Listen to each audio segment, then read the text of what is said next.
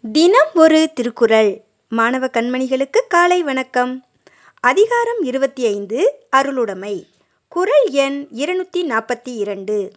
நல்லாற்றான் நாடி அருளாள்க பல்லாற்றான் தேரினும் அக்தே துணை. விளக்கம் நல்ல வழியில் ஆராய்ந்து அருளுடையவர்களாக ஆக வேண்டும். பல வழிகளிலும் ஆராய்ந்து கண்டாலும் அருளே வாழ்க்கைக்கு துணையாக உள்ளது. நல்ல வழியில் நின்று விரும்பி அருளுடைய செயல்களை செய்ய வேண்டும். ஏனென்றால் பல வழியில் ஆராய்ந்து பார்த்தாலும் அதுவே உயிருக்கு துணையானது என்று கூறுகிறார் திருவள்ளுவர். மீண்டும் குறள் நல்லாற்றான் நாடி அருளாள்க பல்லாற்றான் தேரினும் அஃதே துணை. நன்றி மாணவ செல்வங்களே இந்த நாள் இனிய நாளாய் அமைய வாழ்த்துக்கள்.